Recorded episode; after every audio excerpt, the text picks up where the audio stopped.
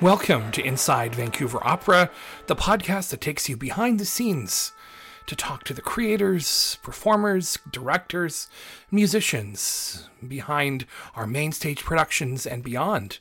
Today we are honoring National Indigenous Peoples Day with a conversation with Canadian composer Ian Cusson. Ian is a composer of art, song, opera, and orchestral work, and he's of Metis Georgian Bay, the Metis community, and French Canadian descent. His work explores Canadian Indigenous experience, including the history of the Metis people, the hybridity of mixed racial identity, and the intersection of Western and Indigenous cultures. I had the pleasure of speaking with Ian while he was in residence at the Banff Centre, where he is co artistic director of Opera in the 21st Century. Ian's talked often about fiddling around at the piano as a young boy, and I asked him how on earth he went from that to where he is now you know, I, I, started out as a kid with with a family that was not immediately musical, meaning my my my parents were not um, musicians. However, especially on my dad's side, I come from a very musical family. So aunts and uncles and extended family members who who played music and. Uh, but also told stories. So story was a really, really big part of my upbringing. Hearing stories, I often tell the story, you know, when I was in the second and third grade, I can't count the number of days that I played hooky from school, um, feigning illness so that my grandmother could pick me up to bring me to her house and she would feed me food and she would tell me stories. And it was far better than school. And so, um, so I, I was constantly ill uh, and it was great. But the the formal time of my training, it was like a lot of kids, around six or seven, and I, I was put into music lessons, and that just snowballed into all of the great theory lessons and history lessons, and really learning the craft of music. But the cool part was that I had some exceptional teachers who fed me a lot of music beyond just the traditional Western canon. So I was hearing everything from folk music, uh, folk music of particular countries, and and um, and really experimental contemporary classical music to rhythm and blues and and jazz and just I had a smorgasbord of of of food uh, of, of, of music options. W- were there any artists that you were listening to that, that you were introduced to at the time that kind of you you've held on to? Or I was a huge fan of Jessye Norman and and I discovered Jessye yeah, Norman. Me too. uh, I, you know, for a lifelong fan, and um, I never got to meet her, and I, I I'm so sad about that. And yet I I treasure her through the the interviews that she gave. Um, just such an eloquent speaker, but then through this incredible voice. And I think what I loved about Jessye Norman uh, as a kid was that it was a voice that could do a lot of things. It didn't seem classifiable, and she spoke at length about not wanting to be pigeonholed and really not fitting in in the sort of prescribed categories. And that that struck me quite early on as something very special.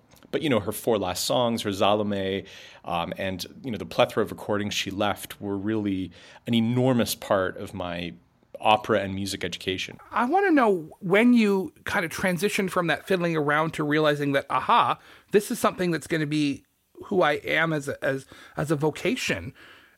Or if you even think that right now, I'd love I'd love to hear where that transition occurred and what do you think contributed to it. My my path has not really been a linear path, and I, I realize the more musicians and artists I talk to, there really doesn't seem to be a linear path through through the the music or performing arts vocations, and mine mine certainly follows that non traditional path. I dabbled, I played, I I played with sound as a kid, but as I discovered these incredible singers and composers and works, it really opened my imagination to I could do that as well. I could tell stories through music. And I, I took that and ran with that um, in my teen years and wrote quite a bit of music. But then I also took a, a, path away from from music for a number of years, although music was a part of the work that I did, even the, the professional work that I did. But really I came back in earnest in my early 30s to composing and and really pursued it with the vocational intent of really doing this work as a as a primary source of living, um, in in addition to just enjoyment and expression. But you know, the funny thing is, you, you, mentioned that I I started out by playing in music. I've never I've never stopped playing. And even, you know, yesterday I was sitting here in my studio in Banff and I was working on a, a piece and and I was still playing with sound. I, I really don't think that I'll ever leave that frame of creation because it really has informed the way I make work and it really has worked for me. When you say playing with sound, what, what inspires you in, in, in any given moment? Like what draws you in? Has there been something? I'd love to hear if you could walk us through a moment in which you're inspired and then decide to take that step. Because I write so much vocal music and operatic music, it's it's almost always text. To me, text is is primary. And you know, a lot of people say, "Well, is the music more important, say, in opera, or is text more important?" To me, of course, they're they're completely married, and they they are completely united, and they should be woven together in such a way that they're inseparable. But at least from the creation side of things, I always start with text, and it shapes everything from uh, from the sound world. Uh, let's say a story is taking place under the water. That will inform the the kind of approach to to creating a sound world for that that space or that moment. But right down to the the, the line and even the word choice. Um, that helps the inflection of the shape of a vocal line, for example. Um, it helps establish the the length of a line or the pacing of a scene. So really, for me, working with text is really the the bed the bedrock, the framework for a musical work. And and so really important to me is relationships that I have with my librettists and the poets that I that I set. To me, they are really writing the music for me and i'm just sort of joining along that journey of of of, of creation with them i'm thinking of one of your pieces um, where there's a wall you use a poem by joy kogawa i wondered about the feelings of that particular creation and i wonder if, if we can maybe play a little of, of that piece the poem says where there's a wall there are words to whisper by luce brooks wailing prayers to utter birds to carry messages taped to their feet I really, you know, encourage listeners to, to go and, and read the work. It's fantastic.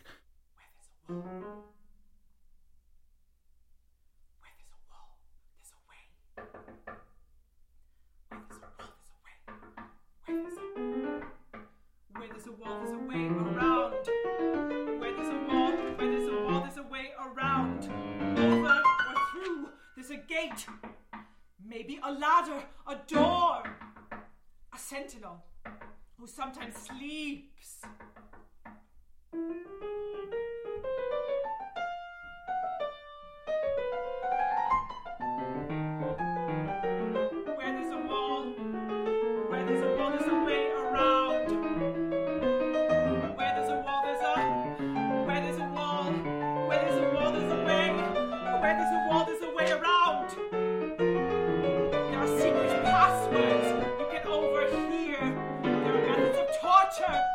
extracting tools to maps of underground passageways. There are zeppelins, helicopters, rockets, bombs, battering rams, armies with trumpets, whose all at once blast shatters the foundations.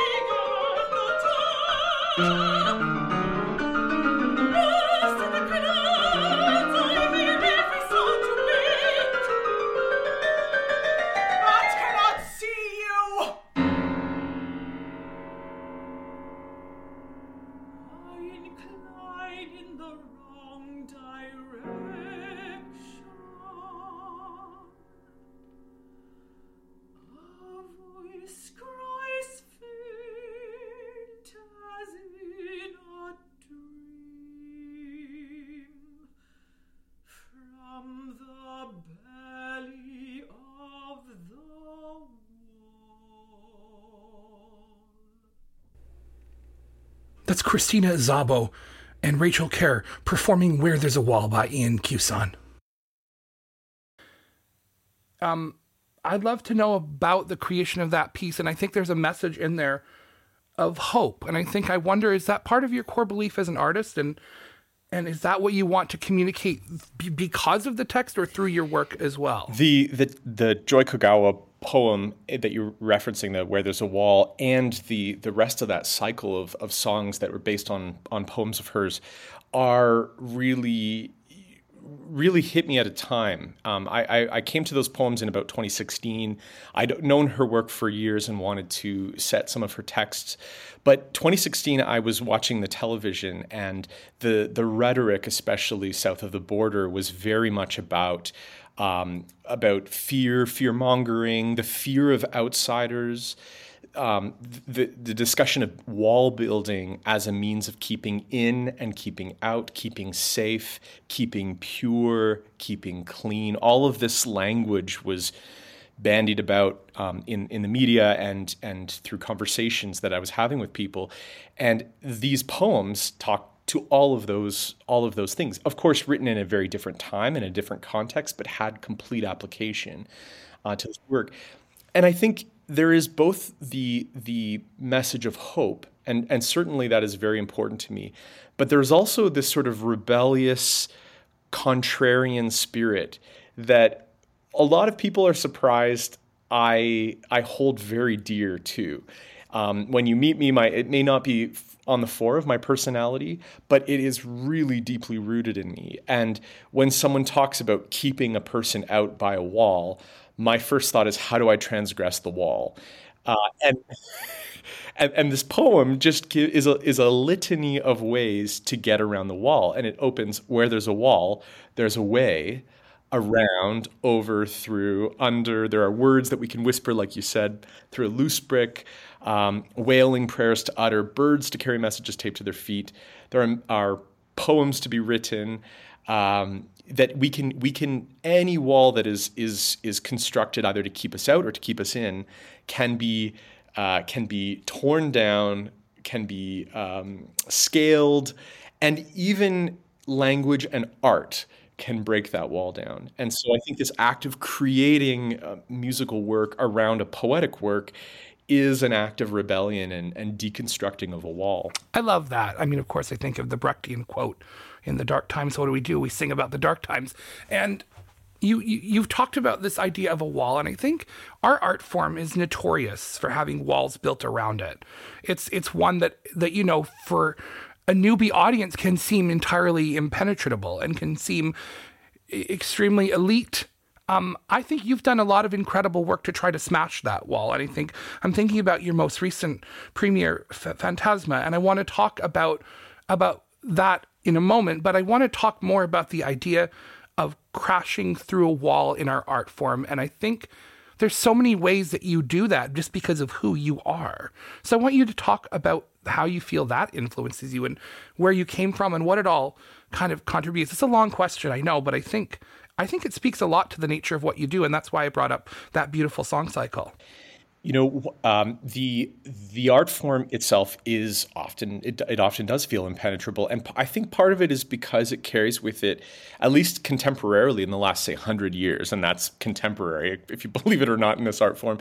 Um, it, this idea of of privilege and access and wealth and um, and you know, don't get me wrong. I love going having a night out at the theater and getting dressed up, and there can be a real there's almost a ceremony around that. And again, it's this idea of you're entering this maybe hallowed space with a thousand or four thousand people and you're experiencing this work there's something almost ceremonial about that and so the idea of putting on garb and you know preparing yourself to have this encounter and this collective experience is what is so beautiful but unfortunately, with that can get um, attached things that really are ex- exclusionary of, of many people, especially people who don't have you know the the funding to be able to buy tickets or or um, or or feel comfortable even in, in a space where people are rubbing shoulders and you know doing having chit chats about the art form.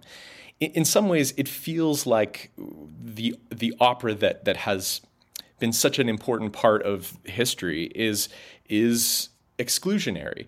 And for me, it's about again, it's a wall in front of me, and I just want to break it down. And for me, you know, there there are my colleagues and I will have this conversation a lot about how we can transgress those barriers that are that are put up and that have existed for a long time. And we all take a different path through how to do that. And for me, one of the ways is telling story uh, that stories that have not been told in in the theater, telling the stories differently. Um, the sound world that I write and create musically will always be a point of, I think, access for people. It doesn't feel hyper hyper intelligent or hyper um, sophisticated for sophistication purposes. It hopefully will feel accessible or reachable or grabbable. And there will be challenging moments, but you will be able to follow a story and enter into the world of the characters and the the tensions that they have and the decisions that they have to make.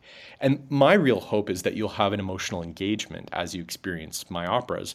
Um, and that that emotional connection may be with a person who looks different from you or who has a different walk of life.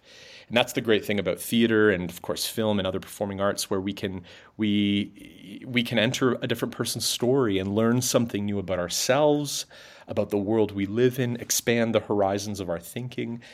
Um, and so for me it's about bringing stories that have not existed in these hallowed you know, and I'm putting air quotes around that, spaces of the opera house, bringing new stories with new voices and new bodies on the stage who haven't occupied those spaces as well. You've talked about coming from a storytelling tradition. What what is that? Tell us about that exactly. You know, human beings, I realize, we're so wired to make sense of, of ourselves, of our world, of our environment. And one of the ways that we seem to universally do that is through telling stories, telling stories to our families, telling stories to our friends.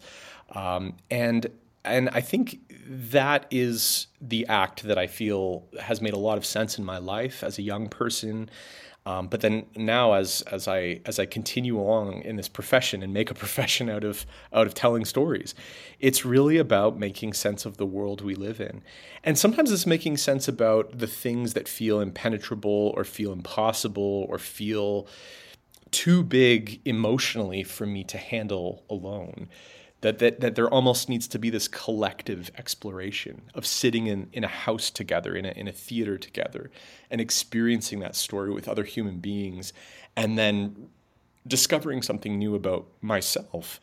Um, and so th- that's really, I, I, think, the hallmark of my making, of my composing, of the work that I do is, is making sense of my own existence in humanity. And hopefully, providing a space for other people to engage those questions for themselves and for their own community. I want to talk a little bit about about your Métis background and how it informs your work. I come from a community, um, the Georgian Bay Métis community, which is uh, on the shores of Georgian Bay in Ontario. Um, it's a really interesting piece of land because it's a piece of land that a lot of people have lived on over over the millennia. Um, but in the late 18 20s, a group of people came from further west that were a mixed community. So they were uh, indigenous and often had like an indigenous mother and and a and a white father. Um, often they their families were involved in the fur trade, either with the Northwest Company, usually with the Northwest Company, and um, and this group of families had built community together and had ties further west and had ties with other communities, but but sort of collectivized.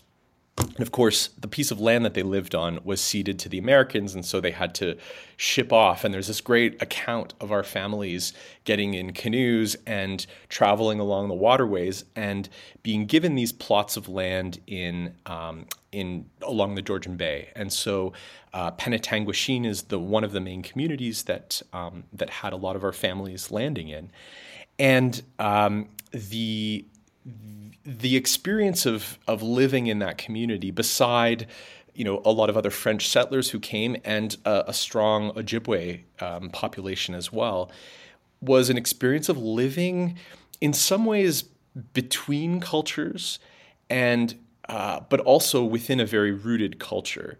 Um, I think of my body as a place of, it's a kind of intersection of identities, right? You've got um, a lot of various identities, but one of the, the, the two that kind of I, I, think a lot about and, I think a lot about in my own work is being indigenous, but having a very strong settler contingent. Um, when a lot of people meet me, they wouldn't know that I have any indigenous ancestry because of the way I, I present visually. Um, and yet, this is a really important part of how I grew up and who I am and who my family is and, and the stories that I know and the connection to the land that I've been given through my grandfather and through um, past generations. And so I've I've felt, and often as a younger person, I felt like I lived between worlds. I wasn't either, you know, white enough, let's call it, or indigenous indigenous enough um, and I, I, sort of live, lived in a place of lacking.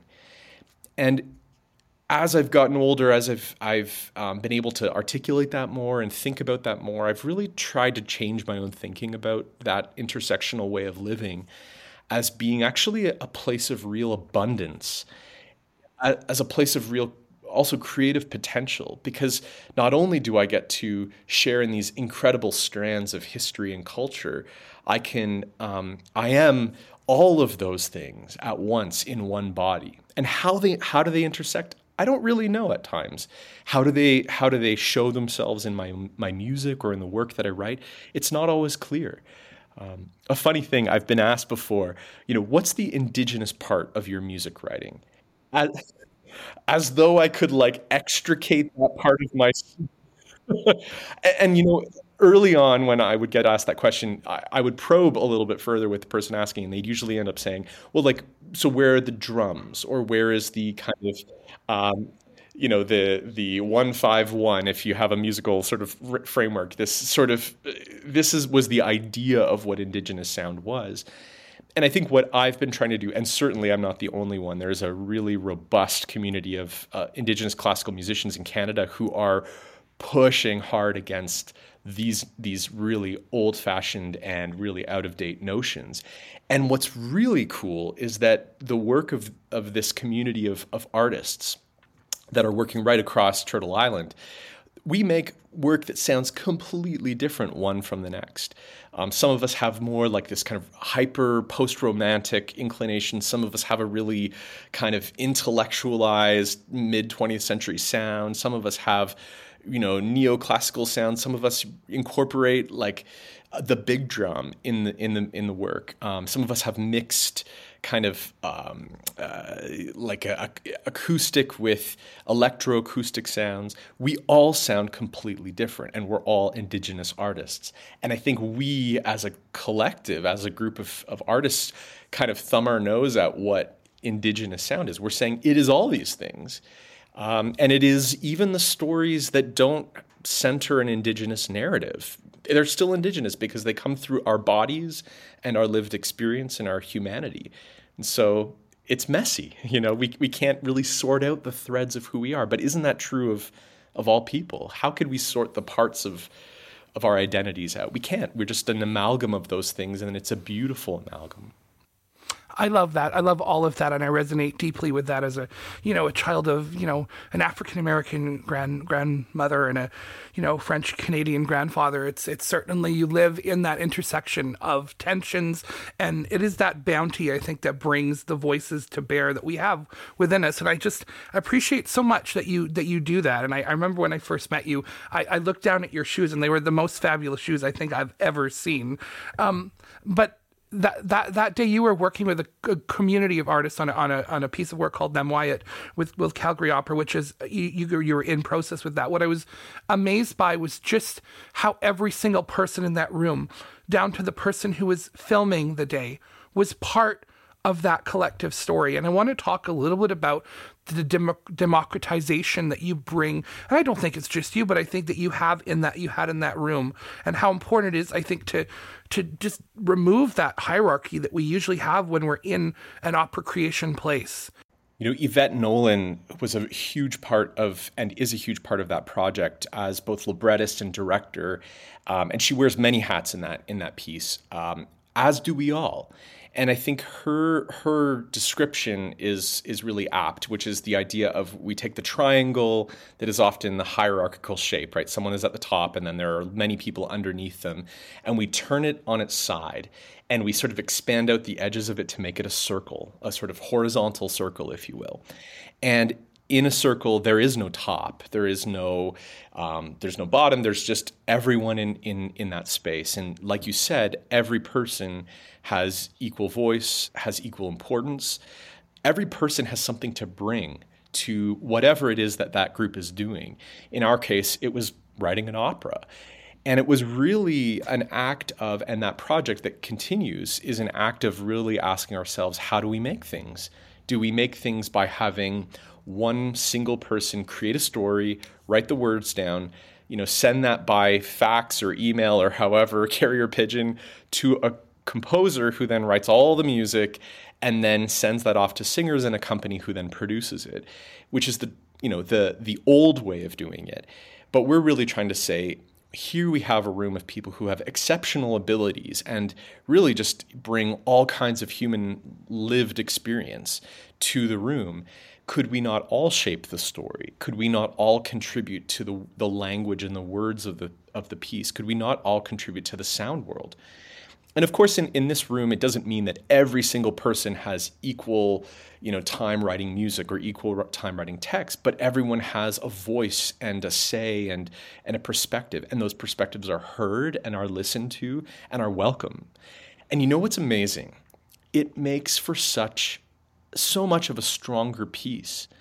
You, you mentioned that sometimes the person filming the day, filming the room, um, who would otherwise or in another space just um, dissolve into the background, they actually have brought some of the most interesting ideas to this project and will have had their, will have their thumbprint on the final version of this piece.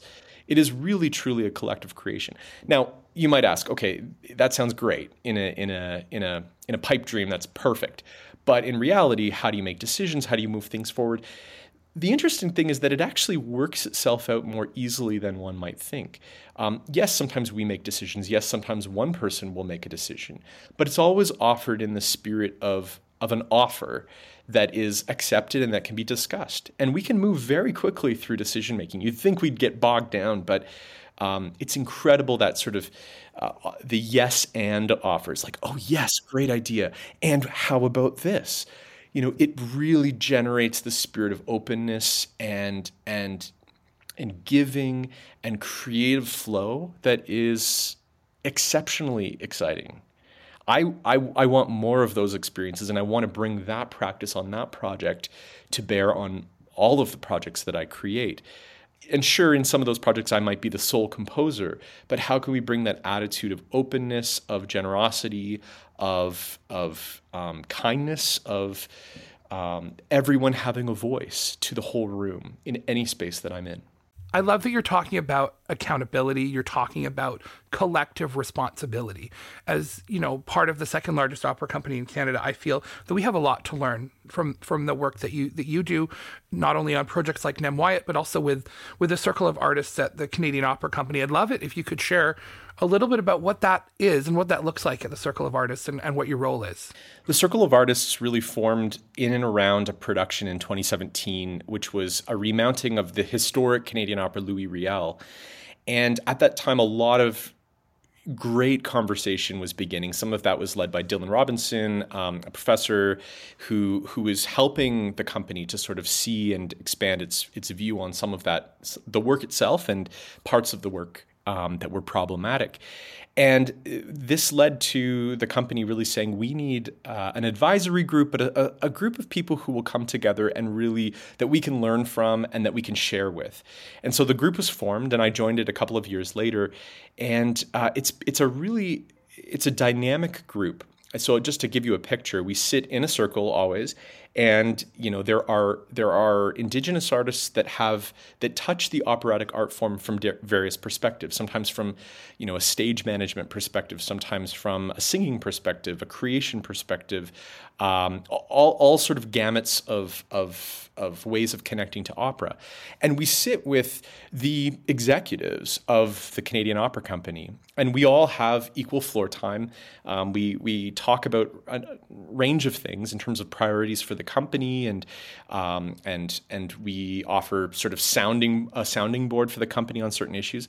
And we're led, of course, and, and gathered by uh, an elder who, who really has the first word in the room and has the final word in the room. And that that is an important part of of grounding our time. And you know, it's funny when you're with when you're with an elder in a room, it feels like your grandma is there. And and you know it, it almost it, it brings me back to being a child. Um, you know I've, of course lost my grandparents now but having an elder in the room you, you sit and listen. And they they might talk for 20 minutes or 30 minutes of that two hour time we have together and that's okay. And it's valuable and it it's great. I mean it, it, it's a real beautiful thing. But even just having the elder speak reminds us to sort of pull away from the the ways that we always go about structuring meetings even within a large opera company and so we've been able to to uh, help guide the company through thinking about um, land acknowledgments, what those mean, how they can be done meaningfully and, and effectively, engagement with the indigenous, indigenous communities in and around Toronto, um, and then also thinking creatively about programming and and and talking about the needing to prioritize. Um, you know, main stage and second stage programming that is led and run and focused and centered around um, Indigenous story and Indigenous creation. And it's it's been an amazing space, I think, for the company. I think it's been a place for us to all realize that we have voices and we can shape this industry um, in, in, ways that will lead it into a new century, a new, like I like to say, a new 400 years of creation. You know, 400 year old art form what are the next 400 years? Well, they are going to look different than the last 400, and it's going to be amazing. And we are going to make exceptional art. And I hope we will draw new audiences who say, What the heck is this art form? It's incredible. Um, I see myself reflected there, but I see other people reflected there that are informing me about who I am and giving me this emotional space to to engage with art and beauty and tragedy and horror and all of the wonderful bits that go into into opera. And, uh, and, and, and so I, I, I'm excited to see more and more companies follow that lead and say, how can we be um, meaningfully engaging uh, the communities around us and listening to those communities, sitting and listening. I'm looking forward to the next 400 years also, uh, of which I mean we'll be around for just a little bit of. But I want to talk about we're, we're almost out of time. I want to talk about Phantasma, and it's uh, it looks it looks amazing. Tell the audiences a little bit about about what it is. Phantasma is an opera that was commissioned by the Canadian Opera Company in 2018. Um, to be a, a, piece that could be performed by their ensemble studio, which is the tra- artist training program um, at the Canadian Opera Company. And so they they commissioned this work, and it came with a number of parameters. And parameters, I think, are one of the most fantastic things. It was to be an opera for families, or that could that families could could enjoy and sit through, and it had to be a you know a 45 minute length and have incorporate the voices and resources of the ensemble studio. And the first thing I asked for was to collaborate with a good friend, Colleen Murphy, who is an exceptional playwright and an, an incredible librettist, and just an all around amazing human being. And this led to several years of creation of this piece that got delayed, of course, because of, of pandemic setbacks. Um, it was presented in, uh, in March of 2022, and uh, the piece really centers around a carnival, um, which tells the story of these two um, these two girls who come to the carnival. They're 15 years old. Uh, one has a phone, carries a phone with her, and and has you know we we get the sense more access and privilege in terms of financial resource. The other comes with her mother and and six month old baby brother, and um, and they in that time at the carnival they sort of see the world of this place, which is wacky and zany and and interesting And yet they enter uh, a haunted manor in the carnival, and in the haunted manor, they meet a boy. And the boy is a dead boy. And in our first production, he was shrouded in this white ghost cloak. And they learn his story. His story is that he was murdered um, when he was 10 years old in a school. And, and we get the sense this happened probably 50 or more years ago. And he says to them, I want to find my grave so that I can sleep. But we learn that his grave likely doesn't exist. In fact, he talks about, you know, a, a, field where he was maybe the last place he remembers. And these young women say, We are going to help you. We are going to help you find your grave so that you can sleep. And they make this beautiful promise to, to him. And they, they exit this sort of inner sanctum of the, the haunted manor and they go back out into the wider world of the carnival where the adults are. And they explain this young boy's story to them. And not one adult believes them. And they try and try and push and try to convince the adults that that they need to help this boy. They they made a promise to him. And we end with the family leaving and the carnival shutting down. In fact, it's leaving town tomorrow. And the final scene of the opera is this boy on stage, now holding a suitcase with his best friend, which is a plastic skeleton named Lily. And he's waiting for them. And he says, Are you coming? Are you coming soon? And we hold on that image and then we fade to black. And the reality is, the girls will never come back. They, they tried but cannot keep their promise, and he will vanish with the carnival, which leaves in the morning. And, you know, to me, this may seem like a really strange story to tell for families and to have chosen. And yet, it, it is a story. I think one of the, the really critical pieces that both Colleen and I had wa- was to say children have an incredible capacity to process a wide range of human emotions. And we need to make an offer to them without being sort of without without telling them what they need to feel and believe and let them have an emotional experience and then to take what they will away from that and, and continue in their lives. And I think that's something that we were able to achieve. It's certainly not an easy piece to watch, and yet it has lots of humor in it as well. But um, but it, it, leaves you sort of with a punch to the gut, and uh, I think that's something that that opera can do so incredibly well to leave people with this emotional offer that they can then take and fold into their lives. Ian Cusson, thank you so much for this gift of a conversation. I so appreciate all of the things you've talked about with regards to intersectionality and the obligation that we have to really tell stories in a more wide and curious and playful way. And as we wrap our episode up today, here's some beautiful music from Ian Cusson's Phantasma, recorded at the Banff Center for Arts and Creativity.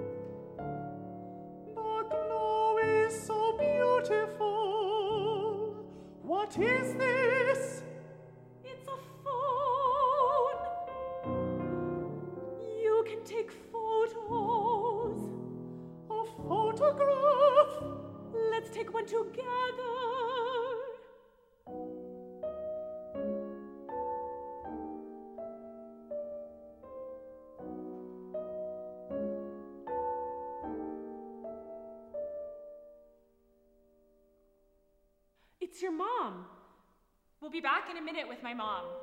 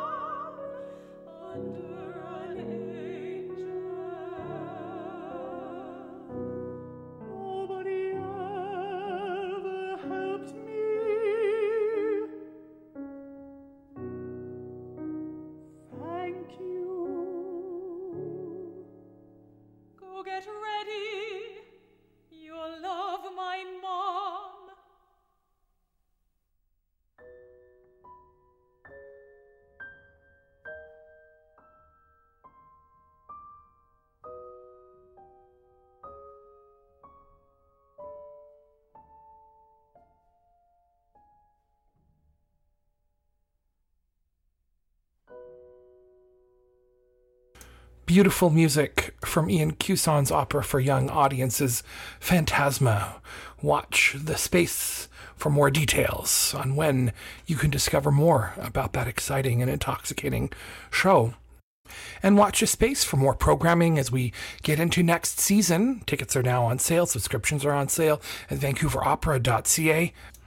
I'll be back next with an interview once again with music director emeritus Jonathan Darlington to discuss his hallowed return to conduct a free concert at Deer Lake Park in Burnaby on July 17th. It's a concert called Opera Goes to the Movies. It's the first time we've ever done a big outdoor festival performance like this, so that's very exciting. Jonathan will be here to take apart the program and get you all ready for that. So that's coming out in the next few weeks. My name is Ashley Daniel Foote. You've been listening to Inside Vancouver Opera to be continued.